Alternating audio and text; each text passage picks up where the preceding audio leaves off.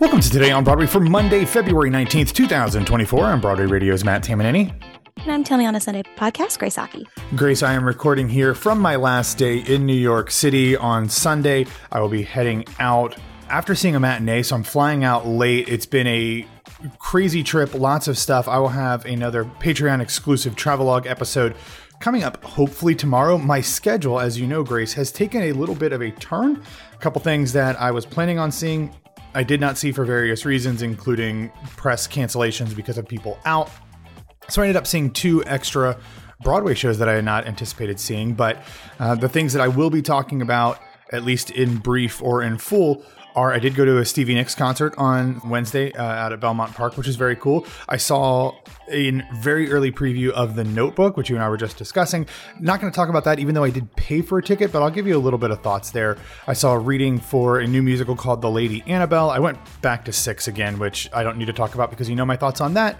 Then I saw Jonah from Roundabout Theater Company off Broadway. I saw Oh Mary off Broadway, and I saw The Life and Slimes of Marc Summers off Broadway. And then today, after we record, I'm going over to Signature to see Sunset Baby which is the new Dominique Morisseau show that is happening there. So lots of stuff to get into, and lots of, of interesting things. I, I, you know, there was a couple things early on in this trip which I've talked about in a travelogue that I really, really strongly disliked, Grace. But everything else has been really, really strong. So uh, overall, successful trip, and you're playing host to your mother as well right now. So hopefully, things that you are seeing with her are going well too. Oh, absolutely. We actually got to see Hamilton shout out again to the incredible press room and Nina. We um we had an amazing time and I think that seeing it multiple times very fortunately allows you to hear just how incredible everything is and seeing the you know lighting design and the and the sound design working together like i actually got to focus more on the other elements of the show which was really really cool. Because uh hot take it's a really good show crazy man you're going out on a limb there uh, i always think seeing it, uh, it, it's about the staging for me it like gives me more opportunities to focus on like different ensemble tracks or different portions of the stage so you can see all of the different intricate mu- movements that tommy and andy put together so that's awesome. I'm very glad to hear that. So if you want to hear all of my thoughts on everything that I'm seeing, head over to patreon.com slash Broadway Radio, BroadwayRadio.com slash Patreon. Now, Grace, you are, at least on this show, our noted succession obsessive here. And last week, Deadline's Baz Bamigboye reported that the current West End production of The Picture of Dorian Gray, which stars Sarah Snook playing every character in the entire show, is once again looking to come to Broadway in 2025. His quote was that the decision will be made, quote, once she's had a break and if she wants to do it. We've already previously discussed reports from the New York Post that said it was going to come over. Of course, none of this has actually been confirmed yet, and they are still thinking about whether or not it's going to happen. There are also reports of a planned NT Live film of it as well. But Sarah Snook, very hot coming off of Succession and all of the acclaim that that show had during its final season, all of the Emmys and all of that stuff. Uh, she is playing every single role in that show. And I don't know that I've heard much about it yet. I'm not even sure if it's open, but I know I've seen people that are going. And I think that would be a pretty hot ticket if it if it gets the good reviews that I expect it will back over here in the States, Grace. Yeah, it's giving prima facie, like the whole NT live filming yeah. potential, you know, a year later moving to the States, one person show, one incredible woman actor, etc. So I really need this to happen. The video, and I just want to direct everyone to their um, social page. The video that they put out was so spectacular on opening night of just how much goes into the the theatricality of that show. It was showing, you know, like the behind the scenes of the light booth, the tech booth, the uh, sound, all those things, which was very very cool. And then Sarah like getting ready for the show. So yeah, everything that I've seen about it people are raving and i just think that that's so cool. We had no doubt that it was going to be really good but i think that seeing the reception has been really nice.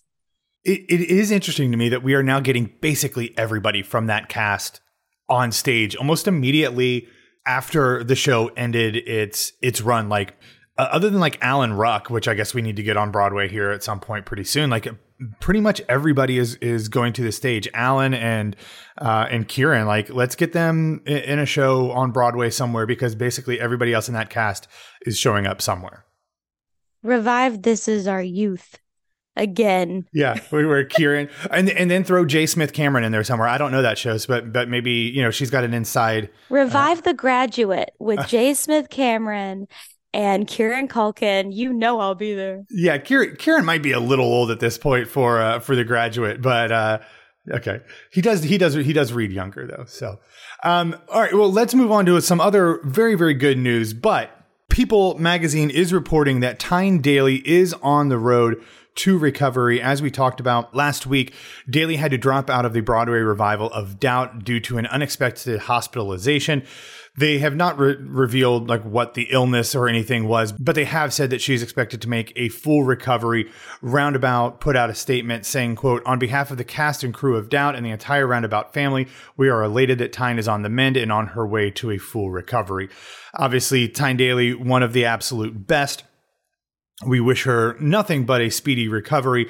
As we'd previously discussed, she exited the show and in her stead, understudy Isabel Keating stepped in for a week and then Oscar and Tony nominee Amy Ryan took over the role of Sister Aloysius. And I'm sure she is still just trying to get her feet underneath her. So they have pushed back the opening into May. But of course, yeah, hope that Tyne is, is uh, on the mend and we get her back on stage soon. All right, Grace, let's get into this week's theatrical schedule. And still not a ton happening on Broadway yet. That'll start happening mostly when we get into March. But there's a lot of stuff happening off Broadway, and we will dive into all of that starting on Monday, where we have the official opening of Five, the parody musical, which is the show that basically takes the format of six and applies them to all of the women in Donald Trump's life. I, just yeah, something about this just makes me queasy. But I know that this is probably something that a lot of people in New York City will enjoy. It'll run for only four weeks over, over at Theater Five Five Five, appropriate for a musical called Five. It'll run from February fifteenth through March tenth. If you want more information of that, including a trailer, so to speak, you can head over to the show notes. Um, my friend Sarah is playing bass in the show, and if you aren't familiar, you'll you'll probably recognize her from a lot of 54 Below shows that you've been to as playing the bass incredibly. She played bass in the six band on Broadway and is now going to be playing oh, in the five band off Broadway, which I think is really hilariously amazing. And then Jaime Lyn Beatty, if you're familiar with StarKid, you know her work. She's mm. a huge TikTok influencer now as well. She's hilarious. And I believe she's playing Melania Trump she is hysterical. Like I've never not been around her and fell out of my seat laughing. So if you are planning on going to see this, just know that I at least can validate that two people are incredibly talented in the show. Um, and it looks like a lot of fun. All right, well that is good. Now we've got to get your friend who plays bass in a show called Four or something because that's just uh, sequentially next. No, nine. She's gonna do nine next. Yeah, yeah. I mean, that's not going in order. I think some people's uh, OCD might need her to go in order and cycle back to nine, but uh, that's neither here nor there. All right, on Wednesday over in New York City Center, the first performance of Jelly's Last Jam will start. This is, of course, running for two weeks because all shows for this year's season of Encores will run longer than normal. So it will run from February 21st through March 3rd. In the cast, we have a great group of people, including Nicholas Christopher, John Clay III, Mamie Duncan-Gibbs, Joaquina Kalukango, Tiffany May, Okieriete Onaodowan, Stephanie Pope Lofgren, Billy Porter, Leslie Uggams, Allison M. Williams, Alaman Diadhiou, and this one is directed by Robert O'Hara. This is one of those shows, Grace, that I think fits perfectly with what Encores has always supposed to have been about shows that don't get done very often and giving a full scale great performance with an incredible cast. Of course, sometimes they get away from that and do shows that we see fairly regularly, but I think this is a special one where you can see a show that otherwise you might never get to see ever. So, I'm um, very excited to hear how this one goes when it begins performances on Wednesday. Then on Thursday, over at New World Stages, we have the opening night of The Life and Slimes of Marc Summers, which I saw on Saturday night. So I can't talk too much about that one because it is still in previews, but it is a limited engagement playing 16 weeks only. It, of course, features the iconic host of Double Dare and Unwrapped Marc Summers. It is written by Alex Brightman with additional music by Drew Gasparini and directed by Chad Rabinowitz. I will just say that for people of a certain age, my age and maybe five to 10 years younger and people older as well, this really hit. Like, this was just a nostalgia serotonin fix that you didn't know you needed. So I'll talk more about it probably when it opens, but uh, The Life and Slimes of Marc Summers officially opening on Thursday night at New World Stages. Then on Saturday, we have our one Broadway entry into the calendar this week, Grace, and that is that previews will begin performances over at the Imperial Theater for the musical adaptation of Water for Elephants. It features a book by Rick Elice and music by the Pigpen Theater Company, which is, you don't usually see collectives uh, credited with writing Broadway shows. It is directed by Kimberly Akimbo, director Jessica Stone. It has choreography by Jesse Robb and Shana Carroll, and has a really, really interesting cast, including some folks that have been added since the Atlanta out of town tryout, but it is led by Isabella McCalla, Grant Gustin, Paul Alexander Nolan, Wade McCollum, Sara Gettelfinger, Gregg Edelman, and more. So, Grace, I don't know that I don't think I've ever seen this movie or read the book, but I know there's circus involved. Like, can you give me a crash course on what exactly Water for Elephants is about? From my timeline understanding, it is kind of like post-war like this guy is just looking for he he literally runs away to join the circus. That is kind of the the beginning of the story. And it's kind of told in two ways from the future version of himself looking back. So there's an older version of the character as well. And then um, him living through having joined the circus and then like meeting those performers and then getting to know the animals that are involved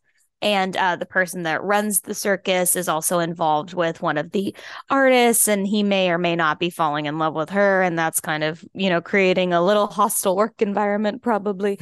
But the circus nature of the show is so stunning. I can't speak to the broadway run yet obviously but just knowing all of the incredible artists that they have on hand for this like it's beautiful. Like I know that there are elements of the show that will really take your breath away and I'm I'm just genuinely excited to even tangentially be a part of this, but also I'm just curious to see the whole piece on stage. I've never seen it live. I've never, you know, gotten to sit in on a rehearsal or anything like that. So I'm really excited. And I've never seen Grant perform. So I think this is going to be cool. And we love Izzy, obviously. Mm-hmm. And I think that the work that she's putting into a lot of her like aerials and silks and like that, it, it's going to be very cool. Yeah, if you've been following along with anybody associated with the show on social media, not only do they have all of those, like you were talking about, circus elements with the trapeze and with uh, aerials and silks and all that stuff, there's also a pretty substantial amount of puppetry going on because animals. There's an elephant in the title. Uh, I don't know exactly what that puppetry is. They haven't showed a ton of that, but both Grant and Izzy in their media availabilities have kind of talked about how cool those elements are. So, whatever this show ends up being, I think it will certainly be a feast for the eyes to watch. So, looking forward to hearing more about that when it begins performances this week at the Imperial. Then on Sunday, we have an opening and two closings, all of them happening off Broadway. The official opening happens over at the Signature Center with the new play, The Seven Year Disappear, written by Jordan Seavey and directed by Scott Elliott. This is a two hander featuring Taylor Trensch and Cynthia Nixon. They play mother and son. In the show, Cynthia Nixon's character is like a world famous performance artist who just disappears for seven years, leaving her son in a lurch. And then she comes back and they have to navigate all of those different emotions and everything that has happened in the subsequent time that she has been gone. That show is currently scheduled to run through March 24th, so keep an eye on those reviews a week from now. And then also happening off Broadway, we have the final performance of The Night of the Iguana, also happening at the Signature Center. That's a rental, though. That's not an actual signature performance. This is the production that features Tim Daly, Tyne Daly's brother, Daphne Rubin Vega, Lea DeLaria, Austin Pendleton, and more.